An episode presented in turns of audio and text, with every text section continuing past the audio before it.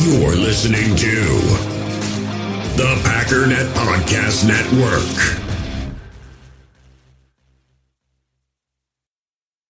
Another day is here, and you're ready for it. What to wear? Check. Breakfast, lunch, and dinner? Check. Planning for what's next and how to save for it? That's where Bank of America can help. For your financial to-dos, Bank of America has experts ready to help get you closer to your goals. Get started at one of our local financial centers or 24-7 in our mobile banking app. Find a location near you at bankofamerica.com slash talk to us. What would you like the power to do? Mobile banking requires downloading the app and is only available for select devices. Message and data rates may apply. Bank of America and a member FDIC. Mother's Day is around the corner. Find the perfect gift for the mom in your life with a stunning piece of jewelry from Blue Nile. From timeless pearls to dazzling gemstones, Blue Nile has something she'll adore. Need it fast? Most items can ship overnight. Plus, enjoy guaranteed free shipping and returns. Don't miss our special Mother's Day deals. Save big on the season's most beautiful trends. For a limited time, get up to 50% off by going to BlueNile.com. That's BlueNile.com. You, you feel this this nervousness on the phone there? Sir, I've been trying to make an urgent phone call up there. I don't think it's something I want to do on an overseas phone. You gotta make some phone calls. Hang up the phone. Prank caller. Prank caller. Ladies and gentlemen, welcome once again to Packernet After Dark. So glad that you could join me today. What a glorious day it is. In fact, this is the call in show for the Packernet Podcast Network. If you'd like to participate, the call in number is 608 501 0718. New callers go directly to the front of the line. We don't have any new callers, and so we're just going to kick this thing off old school with our buddy Garrett. What's going on, Garrett? Just wanted to share a fun fact for February 6th. Okay. 12 years ago today, number 12 won Super Bowl for the Green Bay Packers. Um, and I can't believe it's been 12 years ago, but Crazy. I remember sitting in my living room with my two sons watching that game and uh, cheering them on, and uh, how time flies. But uh, yeah, 12 years ago today, guys. 12 years ago today. If uh, A Rod was going to retire, today would have been a really good day to do it. Oh well, we'll see what happens. Have a good one, Ryan. It's crazy too because I, I feel like all of us thought for sure there were many more to come. You know, I would have certainly appreciated it much more if I had known. Um, I mean, I don't get me wrong, I appreciated it. I'm sure we all did. It was such a crazy whirlwind of a uh, of a season in terms of just not really expecting to win those games. You know, we're not even sure if we were going to get into the playoffs, and then you got the Eagles and blah blah blah, and um, like I said, by the time we got to the Steelers, I just expected to win because it was there was no way we were about to lose. Um, but it would have been nice to kind of, I don't know. Sa- same with the Super Bowl in the '90s, even though I did appreciate that because you know I'd never seen the Super Bowl, and I know we were kind of always the underdogs. Not that year in particular, we were the top team in football, but still, I mean, for years we are kind of like that, kind of like we are now, or or were last year, or whatever. You're kind of that like third, fourth, fifth team, but never the favorite. Um, and so to get to that point and just, you know, you get that kickoff return for a touchdown that sticks out in my mind. Um, just, just, I, I don't know. I just wish I could have. I feel like I should have been just screaming and running up and down the streets. I remember I was with my old boss, Will, at his house, and it was the Steelers, and his his girlfriend or wife or whatever at the time had formerly dated a Steelers fan. So I think uh, they had had a Troy Polamalu jersey or something, and so we had a celebratory burning of that jersey, which is a little unfair because he's a good dude, but whatever. Um, but you had the um, the Lil Wayne song. Oh, dude, there was it was just such an awesome time. It really was. But I, I just I just did not appreciate it enough. I mean, I would lose my freaking mind if we won the Super Bowl. If we had if it had been this year, I mean, I'd be my, my I'd be locked up. I'd be in a straitjacket because I'd have been running up and down the street, no shoes, just screeching. Just wish I'd enjoyed it a little bit more. I was excited, don't get me wrong, but had I known how much of a struggle it would be for the next 12 years, and then after 12 years of thinking like it's coming, it's right around the corner, here it comes, one like this is the year, like 12 years of feeling like it's right there, it's just leaving. You know what I mean? Like just like that, it's gone. Like, what do you mean it's gone? Like, I I, I don't understand. We we we're supposed to have another one. It, it was right at our fingertips. How could it just be gone? I don't understand. So, I don't know, man. We'll get there. Hey Ryan, it's Seth. Hey. I am. Uh, I'm thinking about the draft today, and uh, specifically, uh, because and I'd watched his highlights, but it's been a little while. I went back and watched them today, and uh, I mean, holy crap, that dude's good. He is. Uh, I found this highlight.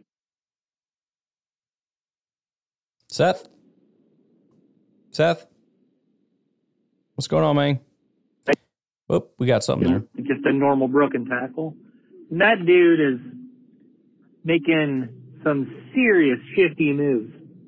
But uh I uh I was watching him. He's got he's got pretty decent size and he's a stronger than his size is. He's definitely got speed and then like, you know, quickness, elusiveness, not just straight line speed and Mm-hmm. that dude is so shifty, but the thing that impressed me most about him is his vision. That dude bounces it when he should bounce it, and he also cuts it back inside when he should cut it back inside. There's a lot of running backs that they like have a specific type of run they like, and uh, they're always bouncing it out or they're always cutting it back in, you know. And uh, he, he's doing whatever is best for the play, whatever the defense gives him. Man, that dude is balling out, and uh, I think I've changed my previous opinion on don't take a running back Yeah. too high.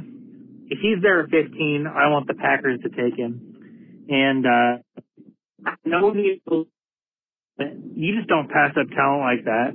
I don't care if that means we, uh, have three great running backs next year, or if we move on from someone early. I mean, he can catch the ball too. Line him or Aaron Jones up in the slot.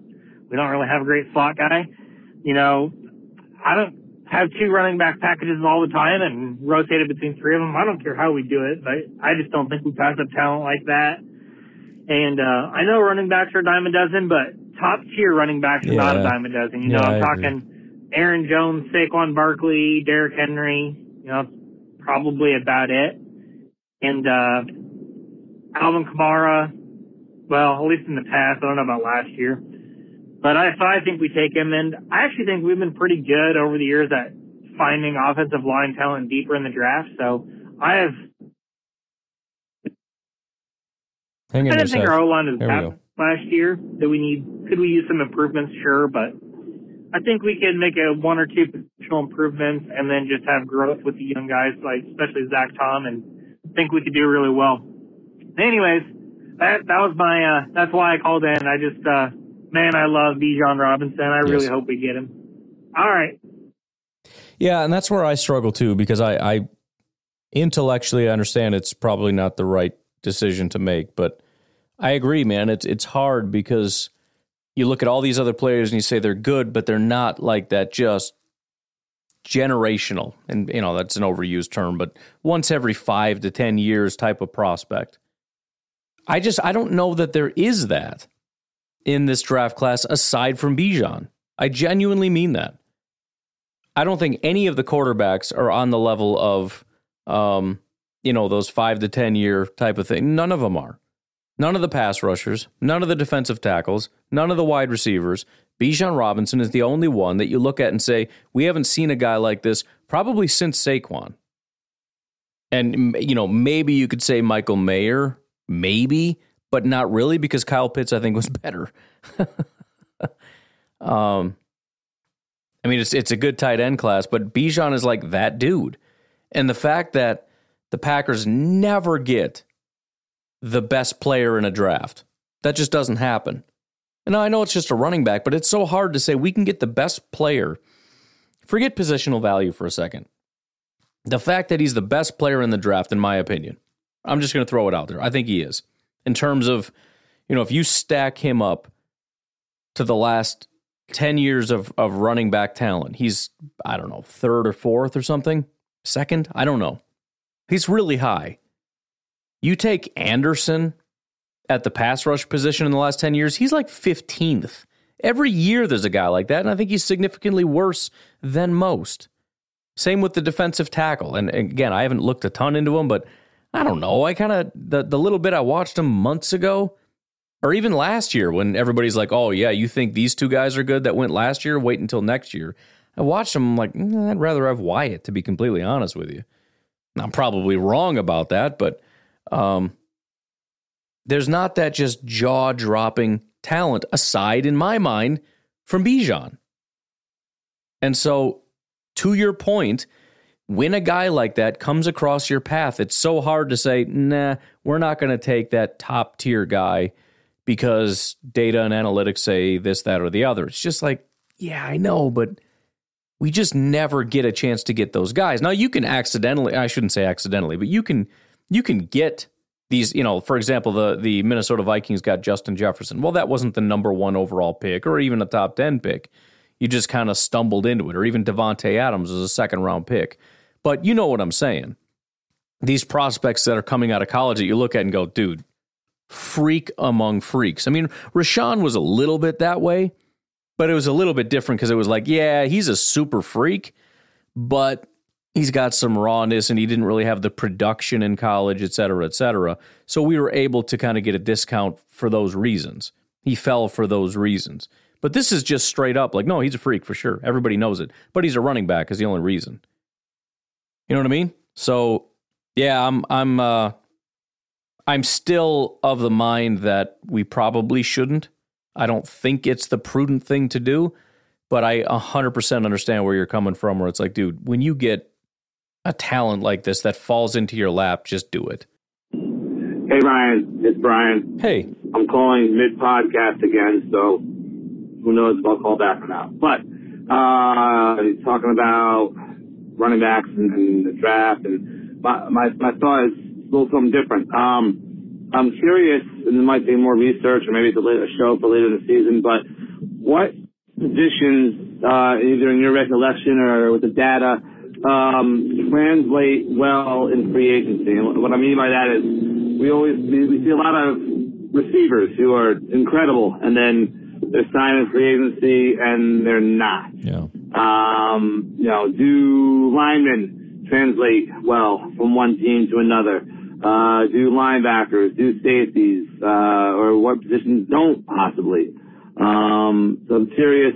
The reason I think of that is my thought process with the wide receiver position is I want a veteran in that room. Um, whether it's Allen Lazard coming back, which I know is very unlikely, um, or getting a crazy name like an Odell Beckham. But either way, I think we need a veteran in the wide receiver room. Uh, trading for Michael Pittman, I don't know if that's veteran enough, but somebody who's not a second or first year receiver, who's there just to kind of lead them the way Jordy had uh, James Jones and Davante had Jordy and Cobb and so on and so on down the line. Uh, I still think, you know, second year receivers need that veteran in the room. Um, so that's my thought.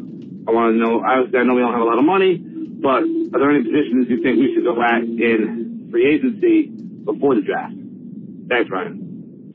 Well, there's kind of two separate things going on, I, I think, in your question. Um, one of which is pretty research intensive. It's a good question. I, I just I can't do it on the spot right now. Um, and I don't I don't know.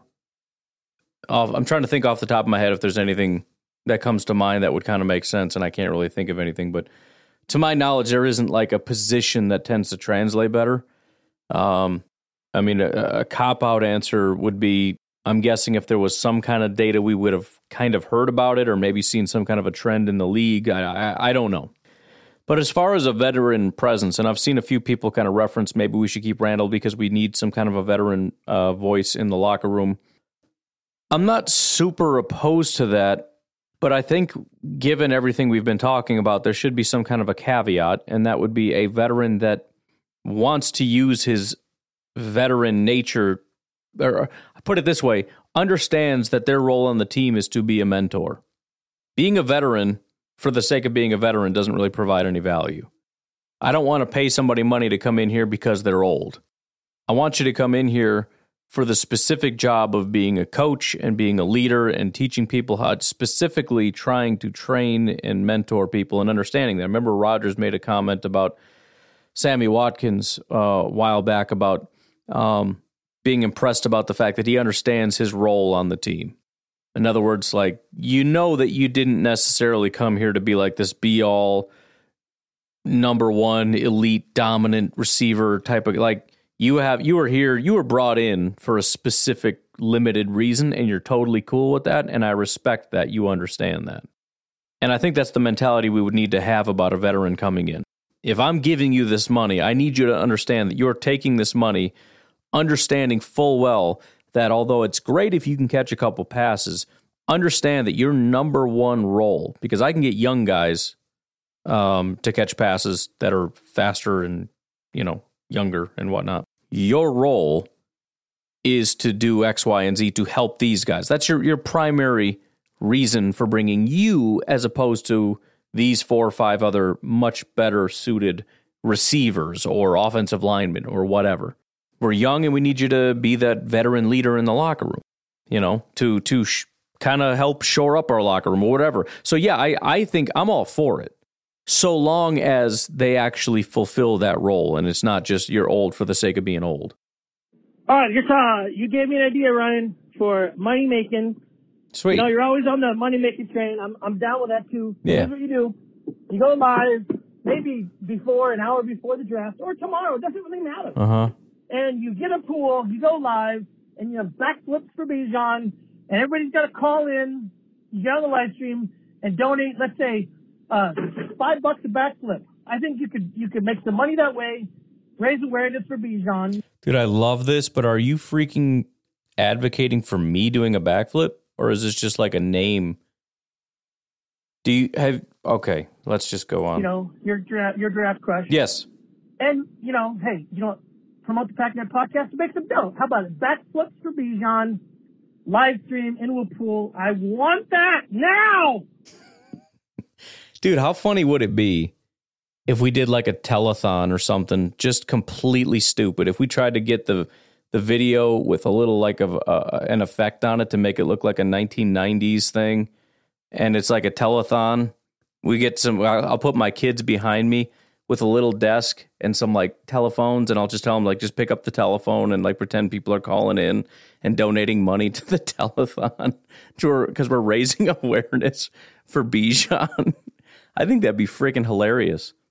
And we could just do like an all day telethon and we'll have an actual ticker for donations because you can, you know, you can do that as donations come in, the ticker will come out. I could actually do that would be freaking hilarious. Have my two year old with a little toy phone. I think that'd be awesome. I cannot do a backflip, Nico. I, I I don't know who you think you've been listening to this whole time, and I am really sorry to disappoint you. And I'm sorry if I have misled this entire audience um, to believe that I can do a backflip. And I understand that that may just be somewhat of a metaphorical, like we're excited, but I just I just need everybody to understand. Um, I can't do a backflip, just in case. Like I'm I, if if you're thinking like, hey, here's an idea. Every ten dollars, I'll do a back. No, no. If you want me to eat like a shot of hot sauce or something stupid, dude, I'm down. Like I'll do that.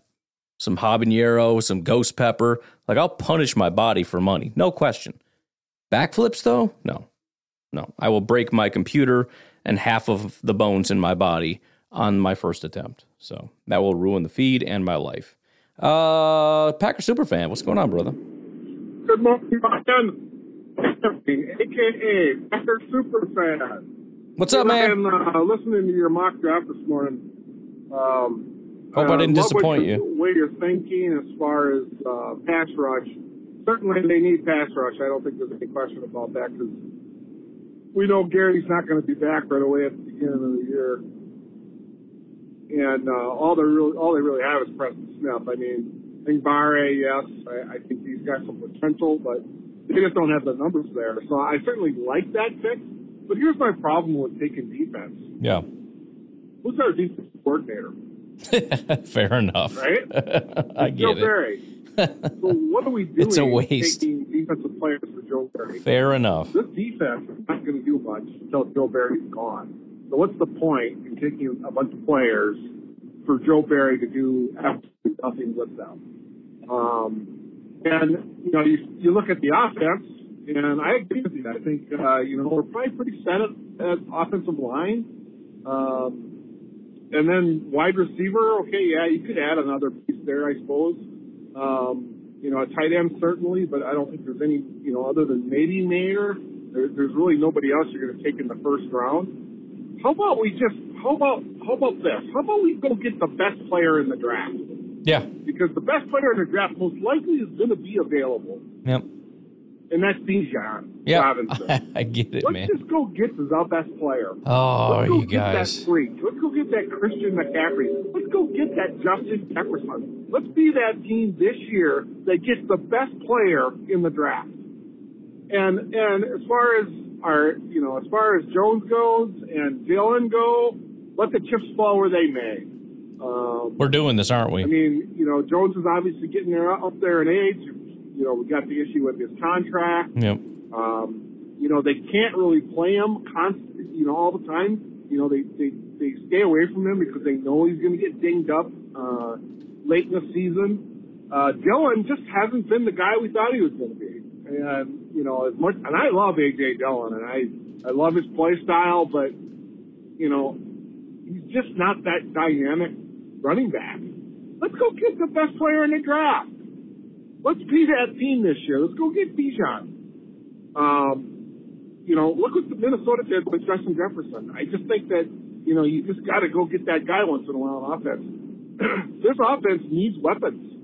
And, you know, yes, we've got some young potential weapons at wide receiver, but we have no tight ends, no weapons at tight end. Um, you know, and again, the running backs are what they are. You know, I just think that we need weapons on this team.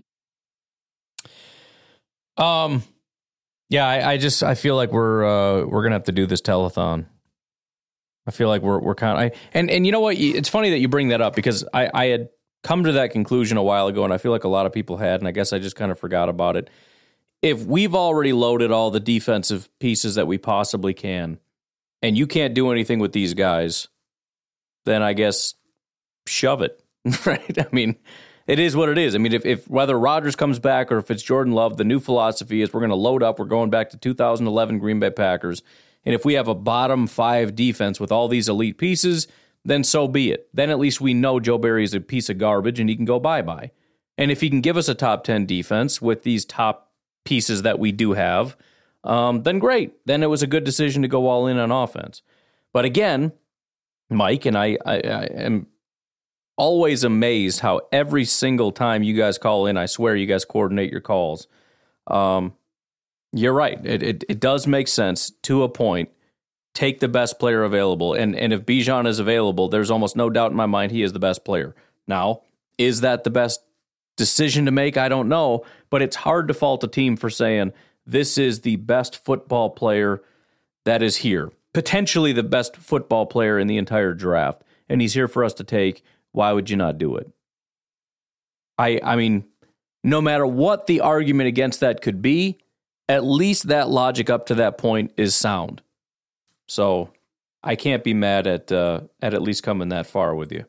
Hey Ryan, it's Nate. Um, just wanted to call in and clarify the whole racism thing. Uh, I I only mentioned that because I am from a small town in northern Wisconsin, um, very heavily native up there. Uh, it's like right next to the reservation, and I had a, a few native friends, and I, I can tell you they do not uh, like the Chiefs. They hated the um, the Redskins name, but that's because the Redskins name comes from a I mean, if you if you look up where that name came from, it's a very very dark piece of American history um, that does not paint uh, certain people in great lights. I mean, I know how some people used it, but I don't think that's how they devised the name. Like they were sitting around in a room, like let's just come up with this racist name. It'd be funny. Maybe I'm wrong. Maybe that is what they did. They're like, we're not going to come up with like this awesome name that denotes Native American warriors we're going to come up with a racist name. I don't know. Maybe that's what they did. That's weird to me, but they might have done that. Um, but uh, yeah, they, they don't care for the Chiefs either. Um, I, I used to work with uh, used to work with a girl who um, said that she didn't so much care about the Chiefs name, um, but it was the war chant that really gets them because that is um, it's kind of like their their thing. Here's the thing. I'll be honest. I've I've recorded my response to this like seven times and then deleted it. And I came to the conclusion that what I don't want is to turn this into kind of like the whole tipping thing, where I go on a diatribe about tipping and then every other call becomes about their personal opinion on tipping. And so um in in an effort to not kind of go all in on what you're saying again and then have everybody else call in and talk about their thoughts on it, et cetera, et cetera. Here's what I'll say. Clearly, I don't agree with the idea of what's being espoused. I think it's generally a good thing when people that create things share those things that they create, which is generally what creators do. For example, I think it's a good thing that Henry Ford didn't create the car and then have an attitude about women and minorities deciding that they wanted to drive. You know what I mean? I also especially find it interesting when people that didn't even create those things try to take ownership of those things based on racial lines and then create fake rules and say pretty racist stuff like because you're the wrong skin color or the wrong gender, you're not allowed to participate. That's kind of where I fall on this. And I know it's like the new cool thing, and everybody just seems to think that it's completely fine, but I don't.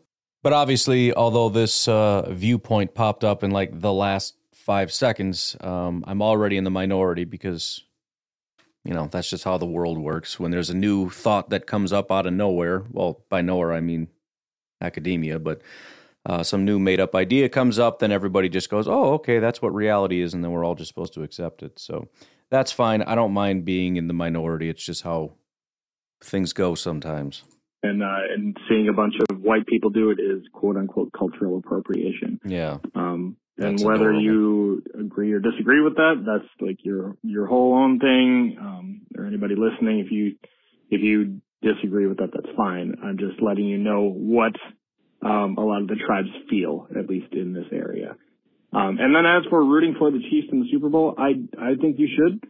Um, also because uh, I mean MVS is in the Super Bowl and then we can just claim that we trained him up and the only reason that he was uh, so elite and got them to that next level was because he was a former Packer. So yeah, that's what I'm going to do. Go Pack, go. Yeah, I think I'm I don't know, man.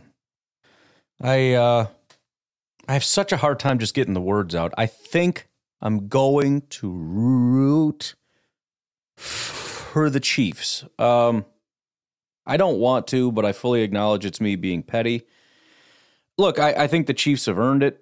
I think they deserve it. Uh, and and and you know, not that the Eagles necessarily haven't, but um, yeah, I don't. I I I, I probably shouldn't encourage Eagles fans to have nice things because, although I'm sure there's some nice Eagles fans, you know, they have a reputation that isn't just made up out of thin air. Uh, as far as the MVS thing, I mean, yeah, I'm I'm I'm happy for the dude, but even his most recent comment, which I know I'm taking out of context, and this is not what he said or how he meant it, but it's how I took it, and it just added to the whole like, nope, I know I can't root for the Chiefs. He made a comment that was something to the effect of he went to the Chiefs because he wanted to actually win a Super Bowl. Now, I know that it's entirely possible that he's saying, well, now that I'm a free agent, I wanted to go to a team that was going to win the Super Bowl. And the Chiefs clearly are one of those teams. And you, you know, clearly could have said that, well, the Packers were also one of those teams. You know, maybe possibly that that's what he meant. But since the Packers weren't an option, he went somewhere else. But he went on to even mention, like, you know, I've been to the NFC North Championship and I needed to get over the hump or whatever. It just kind of felt like, you know, the Packers weren't good enough and I wanted to go somewhere where they actually go to Super Bowls. And it's like, you know, man, I get it. And it's more of a you're right, but ouch and damn, dude. But um, it still just rubs you the wrong way as a Packer fan. It doesn't matter that you're right. It still sucks, and I don't want to hear it, and now I don't want you to win. So I don't know, man. I I um I think what I need to do is to just sit back and watch a football game and uh, eat a couple steaks with my kid. I'm trying to actually figure out if I should get some fillets because we usually get New York strips and um, lately been getting uh, ribeyes. But I grew up thinking filet was the best cut, and I actually really like filet. I know that's you know in in the steak community, it's like well that's an overrated cut, blah blah blah. Doesn't actually have enough flavor, and it's like I don't know, dude. Growing up, that was my jam. Filet mignon, I was misguided in believing that was the premium cut, like doesn't get any better. And so I fell in love with it. I love it. And so I think I need to uh, enrich my kids in what it's like to have a filet. And we could just each get our own, you know, rather than like splitting up pieces of strip and ribeye and what I'm sharing. It's like, no, dude, here is a hunk of unbelievably tender, delicious steak, and it is yours to consume at your pleasure. But it's also a little dainty for a football game, you know what I mean? Be nice to get a just a big old hunk of meat. I mean, I guess it doesn't just have to be that, but I'm trying to think what else we would have with it. It's kind of weird to be like, you want steak and Doritos, but then again, can do whatever I want, dude. I don't know. I guess call in, let me know. But yeah, Nate, I'm, uh, I'm, I'm, I, I just, I can't. I'm, I'm trying to say the words. I'm with you. I'm just going to root for the Chiefs, but I can't. I'm, I don't want them to win but I don't want the Eagles to win either. And so I guess I just don't care. And I think it's going to be one of those things where I'm going to say intellectually that I want the Chiefs to win, but I know if the Eagles do good, I'm going to start cheering for them because at the end of the day, this football thing is a heart thing, you know? And I think I think genuinely my heart would prefer the Eagles. And so I'm going to say that I want the Chiefs to win. This happens all the time by the way. Like it'll be one of those games where we need the Bears to win a game and I'll tell my son that, and he's like, "Okay, we're gonna root for the bear." And then I start cheering for the other team, and he's like, "What are you doing?" I'm like, "I don't know, man. I can't. I can't help it. I just keep forgetting. Can't do it. Can't do it." After the game's over, I will intellectualize the situation. But as of right now, my heart says I don't like them, and I don't want good things for them. But yeah, I'm just. I'm not gonna root. I'm just gonna watch. It's just a show. That's all. It's like I, I just started The Watcher. Wasn't really sure what to watch, and this thing is down there. It sounded interesting. It is kind of interesting, but I don't know who the bad guys are. So I'm not really rooting for any of them.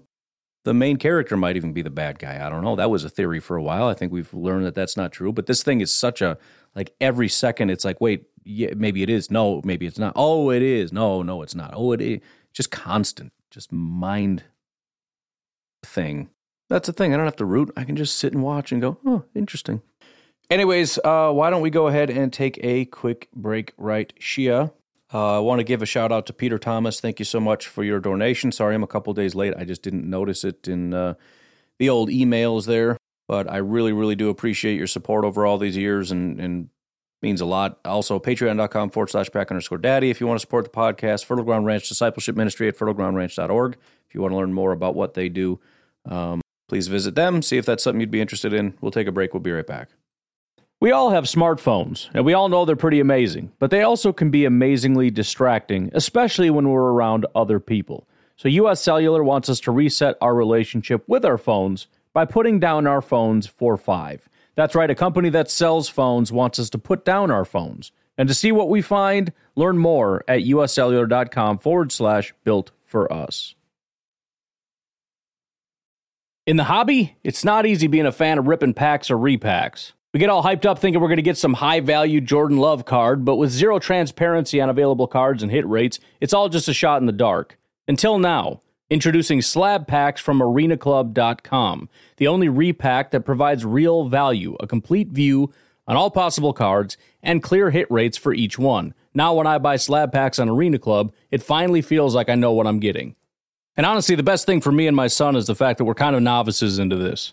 When I walk into a card shop with my son, and a card says it costs $40, kind of just taking his word for it that that's a good value.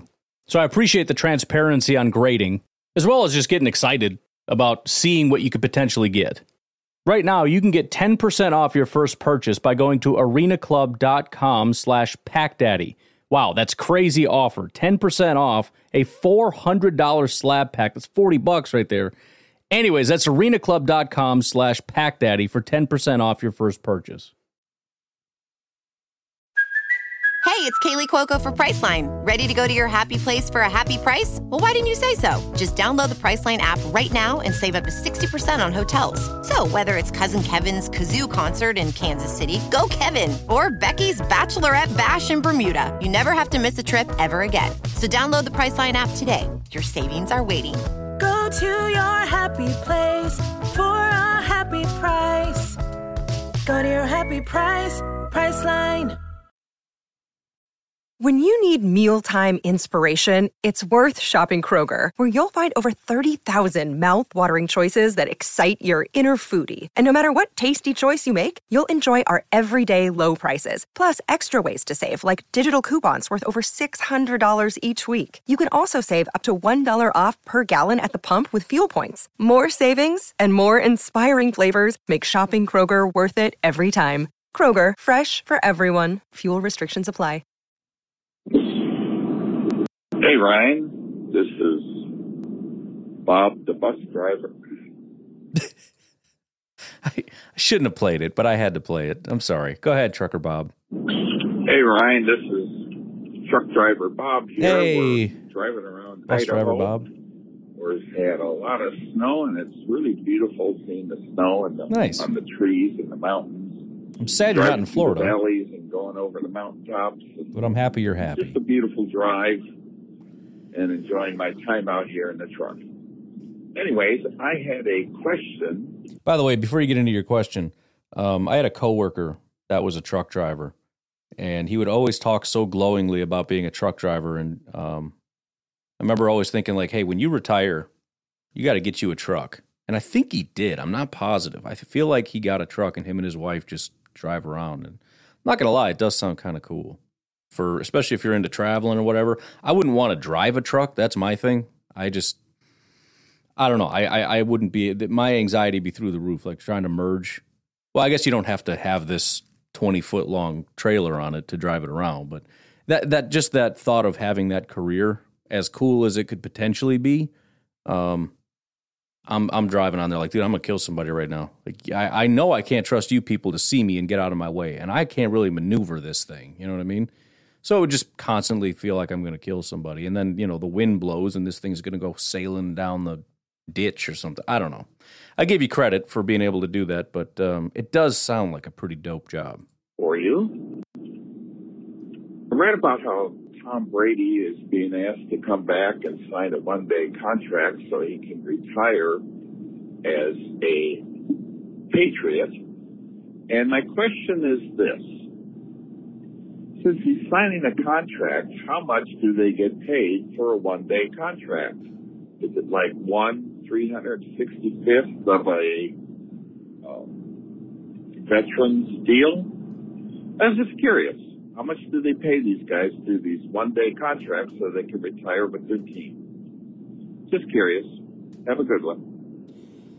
Well, that's a that's a good question. I guess I always assumed um, that it was kind of ceremonial and there was no money atti- tied to it. It was just kind of a uh, what would you call it? It's sort of a built-in mechanism that teams have, some kind of legal loophole to be able to get them on and not really cost anything. However, in my very minimalist effort to give you an answer beyond just how I feel, uh, I did find an article here. It's from Deadspin.com in 2011. It says Fred Taylor retires a Jaguar, but how much does his one day contract pay? Um, kind of skipping, skipping, skipping here. Talks about some stuff here, but then it says, in essence, is the contract a real contract? And it says, absolutely, says Jaguars manager of communication Ryan Robinson, who walked us through it. The media may refer to it as ceremonial, but for all legal and labor purposes, it's an actual contract that is identical to the one given to anyone else on the roster. Taylor has to sign it or it will uh, not be valid. A copy will have to be faxed, excuse me, to the league office in New York or it will not be valid. The Jaguars have to have a free roster spot to use it on Taylor. Currently, they're full up, so someone got cut. That's interesting. When Taylor's deal expires tonight at midnight, they could reinstate the cut player, but that's unlikely since they have to get down to fit. Blah, blah. That's irrelevant.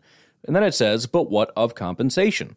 Taylor, with more than 10 years of service, is entitled to a minimum salary of $910,000. As a normal NFL contract, that's the amount that will presumably be on Taylor's one year deal or a prorated amount. So I'll just stop reading there. I, I don't know exactly how this works, but if it is prorated, it sounds like you would get the vet minimum contract, and then it would probably be prorated down to one day. So I don't know how they divvy these things up, but if it's a million dollars divided by 365, I don't know. So what would that be? One divided by 365. Uh, it's well, yeah, that's it's twenty seven hundred dollars. And, and again, I I don't know if that's exactly how that works or not, and I don't know what the vet minimum is these days. That was over ten years. So if that is how that works, and I'm not entirely sure, then it basically is ceremonial. If if it would almost be insulting, like here, Rodgers, here's two grand and a contract, but um, I could be wrong. Maybe they get the full million bucks. I don't know. Hey, Ryan. Um, just been thinking uh, and pondering about how the very moment that Rodgers and Cobb walked down that tunnel, that the media, uh, the news, the fans, podcasters have all speculated what was going to be the next move for Rodgers. And I just wonder, after it has nearly been, you know, several weeks now, that he has had to see the feedback and all of the people requesting, you know, see him get traded, fans, you know, media speculating where he might get traded, and uh, just a constant barrage of uh, stuff that I'm sure he's hearing from somebody. I just wonder how much this is actually having an effect on his decision of what he wants to do. Um, I know that he probably, before even going into that last game, he had to have some thought in the back of his mind thinking, could this be my last game here at Lambeau? You know, the, I'm sure that those thoughts crossed his mind, but I'm just wondering how much all of this inundated information that's being speculated out there uh, is starting to have some permeation into his decision um, whether may, maybe making the decision even easier for him just to transition, thinking, you know what, maybe it would be better if I went to another team and uh, instead of finishing out his career as a Packer. So I'm just wondering, just you know, it's kind of one of those things where it wears you down, like your wife is asking you the same thing over and over and over again. Uh, until she wears you down and gets you to uh, change your mind and, and cave in and to her request. I don't know what I just kind of wonder just how much does it take before a player begins to have that wear on them and, and maybe uh, cause a decision to be changed, uh, whether it be him retiring or going to another team or just the situations of all the free agency and all the quarterbacks going around to new teams. Um, I just I just wonder what what's going through his head. Not that I really want to know what's going through his head. It just you just have to wonder just how much this is beginning to uh, take its toll on him. I'm out. Yeah, I hadn't really considered that, but that does make sense. I mean, my, my first thought was now he'll, I mean, literally, he's going to tune out the noise. He's going into a four day darkness retreat to kind of clear his mind. But the point is, this is a variable, you know?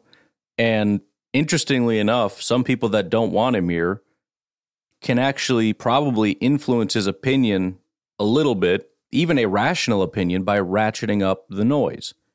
Um, because again, he has to weigh how much do I want to play minus how much do I want to be retired minus how much do I really hate dealing with A, the actual grind of football, and B, the nonsense that comes along with being an NFL quarterback, i.e., the fans and the media giving me crap all the time. Um, and I don't know how much of a factor that is and how much that bothers him, but he does seem to be sort of a, uh, despite going on these platforms, which I think is more or less to be able to kind of set the record straight from his perspective. Uh, he does seem to like being more of a secluded person. So um, I think by ratcheting up the noise, especially the negative noise, you can probably push him slightly in the direction of I don't want to deal with this anymore. Um, there's also things like creating fake narratives, like the Packers are having conversations with the Jets. And then when that information reaches Aaron Rodgers' ears, you sow discord with the team and everything else, um, even though none of that is actually accurate. So yeah, there there probably are um, variables at play in regards to how loud and how obnoxious this whole thing is. Um, even with the retreat, I mean, the amount of heat that he's getting, which I think is is kind of stupid. Um, of all the things that Rodgers does, that's really weird. I don't think this is actually that weird. The four day darkness. I mean, I know it's weird to people that can't spend 15 minutes or 15 seconds without staring at their Twitter feeds, but um, to assume that he's the one with the problem as opposed to the people that are addicted to technology is a little bit weird. Um, I don't know. I'm I'm I'm kind of wired in such a way that I like challenges, especially if I think it's going to be good for me and teaches you about yourself, but also just about to have the discipline and self control is important. Um, just recently, because I thought it would be something to do, I decided to fast. I've never done it before. I'm like, I'm just not going to eat. And then I decided the next day, I'm just going to not do it again today. Thought about doing it on a third day, but I was like, no, I probably, like, it's getting a little crazy. Um, because I really wasn't hungry and I didn't feel determined to eat at all. But I was like, no, you need to kind of force yourself to do it because it's I, I don't know the health behind this, and it's probably getting into da- dangerous territory. You got to eat something. I don't know. I don't know what's going to happen if you go three days. But I just did it because I wanted to do something hardcore and crazy. And that seemed hard. And it's one of those things that people probably tell you, no, you shouldn't or whatever. And I'm like, well, then that's exactly why I should do it. I like doing that stuff. Um, I'm not wired the way Rodgers is, but at least there's there's kind of an understanding. So I, w- when I heard him do that, I'm I'm thinking, could I do it? That was sort of my thought from from a uh, discipline standpoint, from a toughness standpoint. Could I actually do it? And I don't know if I could, to be completely honest with you. I mean, I've thought about things like um, SEAL training. It's like I don't. I'm I'm 95 percent sure I couldn't do. It. I mean, leave aside the physical thing. Let's say I got in physical enough shape because it's more of a mental thing than a physical thing. Do I have the the mental toughness to endure that? And I'm pretty sure I don't. But um, yeah, again, of all the weird things Rodgers does, that one's not that big of a deal to me. But anyways, everybody wants to make a big deal. But again, that's that's it's one of those things where he's just getting beaten down about it. And he even made a post. You know, Mitchell Schwartz made fun of him, basically calling him a whack job. You know, respected NFL football player, and he basically said, you know, try not to be so judgmental, just in general. And I read the comments, and it's all just people being hateful and judgmental, the entire thing. And you, you look at it, and it just makes you weep for humanity. You know, I mean, Rodgers isn't doing anything wrong. He's not hurting anybody. And you can just see how much people are seething you know, you're a liar. You lied about the vaccine, which at this point, who gives a crap about that? You know, we're just making fun of them because of this or making fun of them because of something else. It's like, you know, I, I, you, you get to a point where the people that are criticize, criticizing somebody for being stupid are much worse than the person who's being stupid. You know what I mean? And that, that happens all the time. I'll see things, and I, I remember, you know, politically, you'll see this where it's like, dude, that's kind of messed up. And then you see the reaction to that, and it's like, that's actually significantly more messed up. And social media is a great place for that. Somebody will say something like, hey, man, that's not right. And then you look at the reaction like, well, that's way worse. How many times have we seen somebody make a mistake and then they'll show their inbox and it's nothing but death threat? Not only wanting them to die, but their family to die and all this stuff. And it's like, what? What is wrong with human beings, man? It's just sickening. I mean, I don't understand going much beyond like, huh, Rodgers, that dude's so freaking weird. He actually believes that stuff? That's crazy. Eh, whatever. But to be so seethingly angry, to hate him, why would you hate him? I don't get it. But again, from his standpoint, yeah, it probably does weigh on you. I mean, it it weighs on me just reading the comments, just realizing that this is who people are. But imagine being the recipient of that, of of putting out a heartfelt message, just telling people to be more open minded and not so judgmental and people are just seething and angry. And I, am sorry if I'm Rodgers, I'm looking at those comments and I'm just like, you know what, dude? F you. I'm rich. I'm going to go be rich while you live in your miserable lives in your mommy's basement, just hating people. I'm going to be on a pl- private jet going wherever I want. and I'm going to live my life, my weird, funky, crazy, whacked out life, doing weird, crazy, whacked out stuff. And I'm going to be happy and I'm going to enjoy it. And I'm not going to just hate random people because I'm an angry person. He should. Like I said, he's a better golfer, anyways. I don't mean better in terms of talent, I just mean it's how he's wired. He's a, he's a loner. Golf is, is his thing. But yeah, I get your point, and I agree that it probably does have an impact. And it's interesting that the people who really want him gone probably have some sway on this situation. And if I may finish that thought, um, I really, really am kind of torn about seeing him play for another team because I'm old enough to remember when Joe Montana played for Kansas City and how strange that all seemed and players like Emmitt Smith playing for the Phoenix Cardinals, uh, Jerry Rice playing for, you know, however many teams he played for, the Raiders, Seattle, Seahawks, you name it. Guys are just holding on way too long. And I still think Rodgers has some in the tank.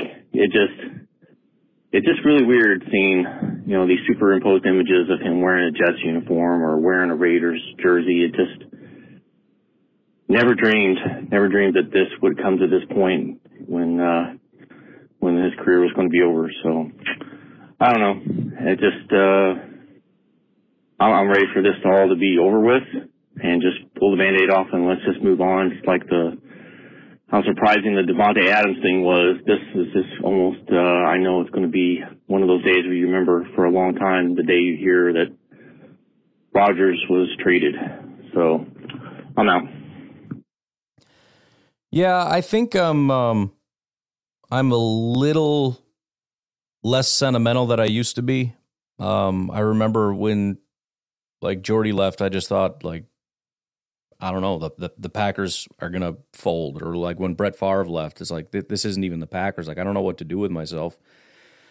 Um, I think partially because I've had a long time to uh, make peace with Rodgers leaving, and partially because I'm just grown to be less sentimental about things. I mean, granted, in, in a vacuum, do I want to see Rodgers play somewhere else? Absolutely not. I would absolutely love it if you know they they showed a story recently with Donald Driver where he said when he retired he had a lot of former Packer players and stuff reach out and say hey come play with me out here come play with me out here. And um, he said I made a promise to the fans that I would never wear another jersey. You know I mean it would be great to have that kind of a sentiment from Aaron Rodgers to say I'm sorry but I would never uh, I love this organization too much and I love these fans too much and I would just I would never play for another team. That would be awesome to be able to hear that. However, in a slightly less sentimental sense, yes, it would be a short term suck to see Aaron Rodgers go somewhere else, but we're talking about a long term investment with other players. Now, listen, if, if this is a small investment, if we're talking about a trade being, you know, again, on, on the low end, let's say it's like a conditional second round pick that doesn't become anything other than a, a 2024 second round pick, it, it moves the needle a little bit what if Aaron Rodgers goes to, let's just say the Jets? I know people get upset about it or whatever. What it doesn't matter. Let's just say he goes to a team and he wins a Super Bowl. Would it be worth a second round pick to have to see that, or would it be better if he just retired a Green Bay Packer? I don't know, but generally speaking, I just want what's best for the team. And um, him winning a Super Bowl, some other team doesn't actually hurt us, assuming it's not us that he knocks out of the Super Bowl. That would obviously be a problem, but I doubt that would be the case. And so again, it, it's just it's sort of a emotional reaction that I don't want to see Rodgers somewhere else, and I don't want to see him, you know, helping somebody else succeed and all that. But I think what we should, or what what I'm more focused on, is helping the team. And if we could get a Christian Watson, Davante Adams, Elgton Jenkins type of player in the second round, even if that's all it is, would you turn that down just so that he doesn't go somewhere else for one year? Probably shouldn't. It going? I was uh, sitting there listening to your uh, your show and you're the end of the last uh, Packernet After Dark, and you're going on about the, the whole racist thing with the Redskins. I'm I'm a little bit back and forth on it because you know if the Redskins thing's racist, then I do think the Chiefs thing should be racist. If one is, then the other should be. Well, I put them in different categories. if what we're saying is that redskin is a derogatory term, fine. But it's not that you know, I I, I don't know. I, I, again, they're different categories to me. Um, one is we shouldn't have racist names that are propped up by a sports team. The other is we should segregate based on race and not allow anybody to touch anything that's anybody else's. So they're they're vastly different viewpoints, and it's a line that I definitely don't want to cross. Is where I'm coming from on this. Um, I don't, I don't necessarily think so. I have, I, you know, living here in Alaska, I live in a native community, and I got a friend who's a who's a Redskins fan, who's a Native American, who's been pretty pissed that they've taken his Redskins away from him because that's he's a Redskin. He's Well, and that's the other side of that story too. Is I think too many people pretend that the term redskin is only a racist term, and it's not. It's it's a term that is used by Native Americans for themselves, and I think that was the reason for the name being what it was. The fact that some people took that and used it to turn it into a derogatory term is a separate thing, and then how we should handle that is is whatever.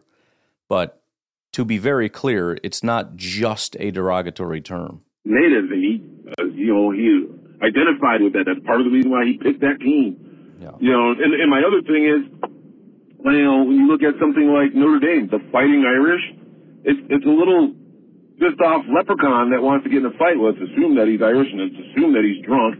So why is that okay? How come the Fighting Irish is okay, but the Redskins aren't? You know, the Seminoles don't have change, the Chiefs don't have change, and again, the war chant, I, I, I agree a little bit. You know, if, if, if the Redskins aren't okay to do, then you can't be up there cheering that way. I know it's silly, it's stupid, but it's part of the world that we live in now.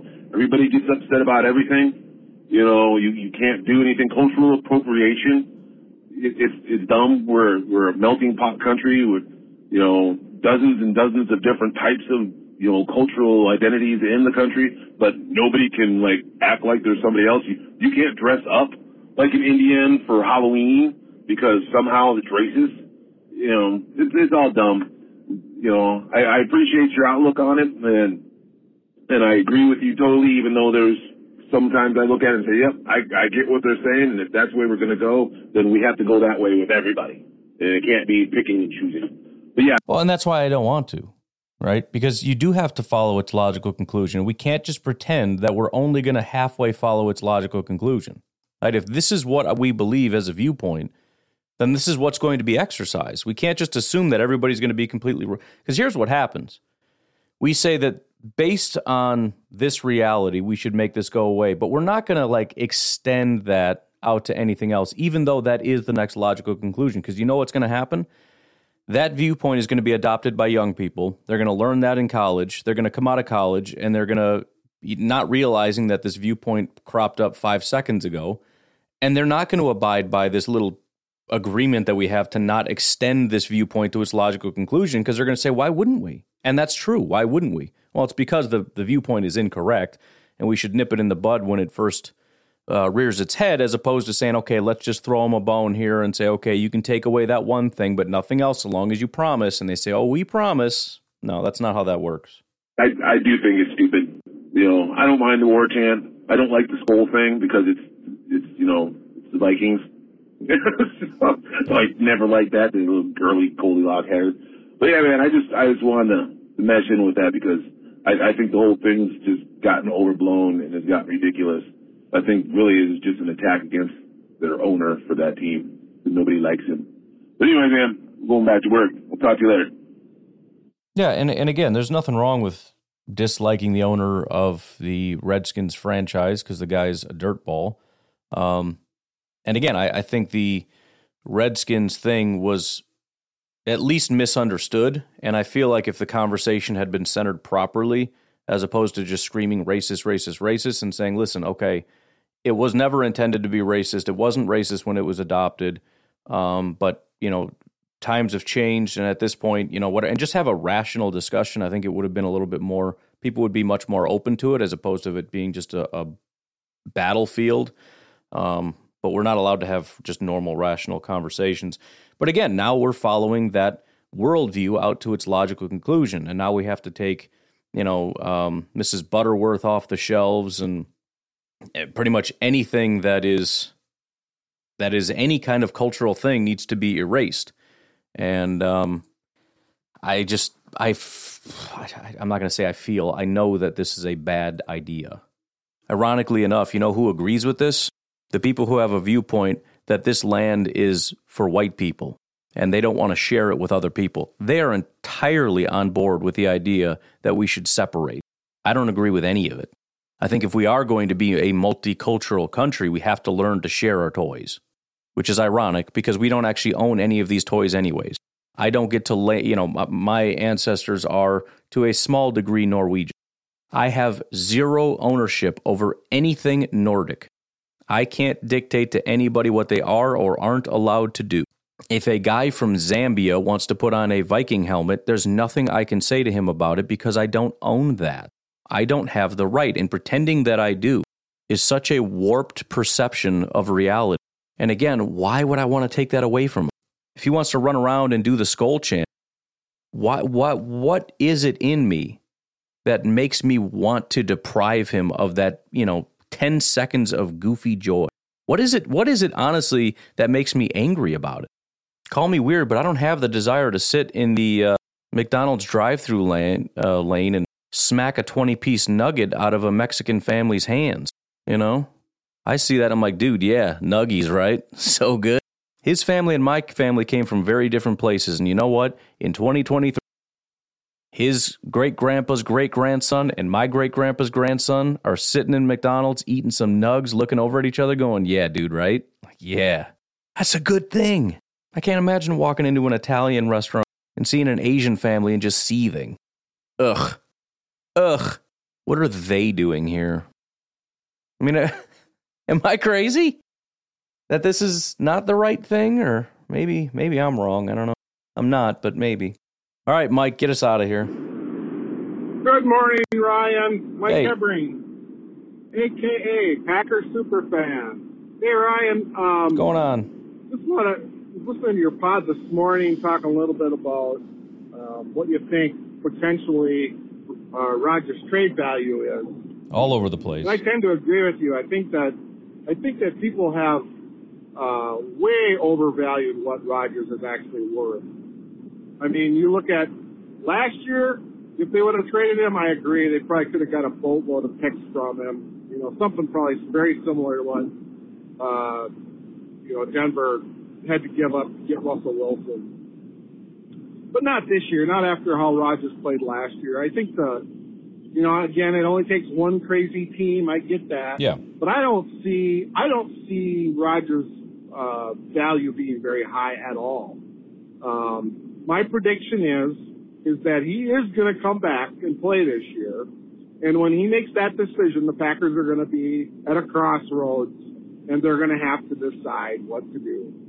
And I think ultimately what's going to come down to is he's going to be back with the Packers because the Packers will not be able to get anything close to what some are predicting right now. There's no way the Packers are going to get two first round picks and a player for Aaron Rodgers.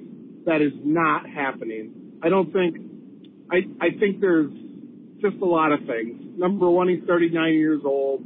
Number two, he's coming off an awful year. Number three, you know, he's going to spend four days in a dark room somewhere. I mean, I think people just are over it. I think the league's over Rodgers. I don't think, I think people see him for what he is. Um, nobody's going to spend $60 million, uh, on a one year rental. I just don't think he's worth much. Um, so ultimately, I think what's going to happen is they're going to explore, ex- the Packers are going to explore some trade options and they're going to see that he's not worth anything. They're not going to be able to get much for him. And he's just going to end up back in Green Bay. That's my prediction. And, you know, it sucks. It's the last thing in the world. Where we're at. They did this last year. Now they've got this albatross that, you know, they can't get rid of. And, uh, you know, it's, it's, uh, it's going to be a long time before they get this, get this, uh, price. Uh, Sounds like Mike's getting mugged. Um, so, first of all, I, I do think even if the value's low, if Rodgers says I want to be traded, that they'll work something out. Even if it's a, you know, if it was, and it won't be, but if it was a conditional 2025 seventh, they would just do it because that's sort of the agreement that they've come to is that if they decide, if Rodgers says I'd like to be traded, that they will honor that and they'll figure something out and they'll work out a trade somewhere. Um, now, the caveat being if, if there's just really no options, if the only team, for example, were the 49ers, um, then the Packers would be like, sorry, dude, we couldn't work anything out. Um, but yeah, I mean, I to, to your point about the value, I was just perusing through the YouTubes. I haven't watched the video yet, but um, I'll get to it. We'll probably talk about it tomorrow on the podcast a little bit. But um, there's a video where somebody was talking about, you know, what if the Raiders gave up the number seven pick for Rodgers? Wouldn't that be crazy? Like if we're talking high end value. Well, if they really wanted a quarterback, why wouldn't they just use seven on a quarterback in this class? Even if you have to package another pick. Why wouldn't you just go up and get CJ Stroud rather than one year of Aaron Rodgers? What sense does that make? I mean, it, it, especially considering uh, the, the Raiders having Rodgers for one year makes no sense. They're not a quarterback away from competing for anything. Their defense, aside from like Maxx Crosby and that's it, is pretty garbage. You know, they got a broke down Darren Waller. Offensive line isn't what it used to be. It's like Davante, Rodgers, and really not a lot else. It's a stripped down version of what the Packers used to be. Why would they do that? Even the Jets, like if you're that desperate, get a rookie.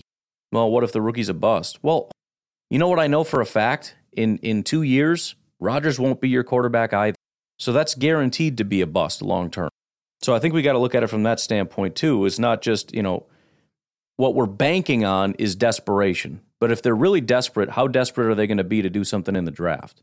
Now, the Jets might be a little bit too far away, and maybe they just aren't super big on it. Plus, they've already said they want a veteran and all that. I get that. So, so there's that. If Rodgers even wants to go to the Jets and everything else, but um, that does become an issue. Is when the price gets too high, we change, we pivot. That's the whole thing with uh, you know even in the economy. Look at, for example, gas prices. You know, we're never going to switch to alternative fuels until gas prices are are unmanageable, which is why some people want to artificially inflate it, blah, blah, blah. But the point is, you get to a point where there's a pit, right? I'm desperate, I'm desperate, I'm desperate. But when you push the price too high, I'm just going to go to something else. I'm going to find an alternative or I'm just going to stop using it or something. I want a bike to work. But, anyways, uh, I guess I'll leave it at that. You guys have yourselves a. What is Cocaine Shark? What is going on on Twitter? You guys have yourselves a great night. I will talk to you tomorrow. Have a good one. Bye bye.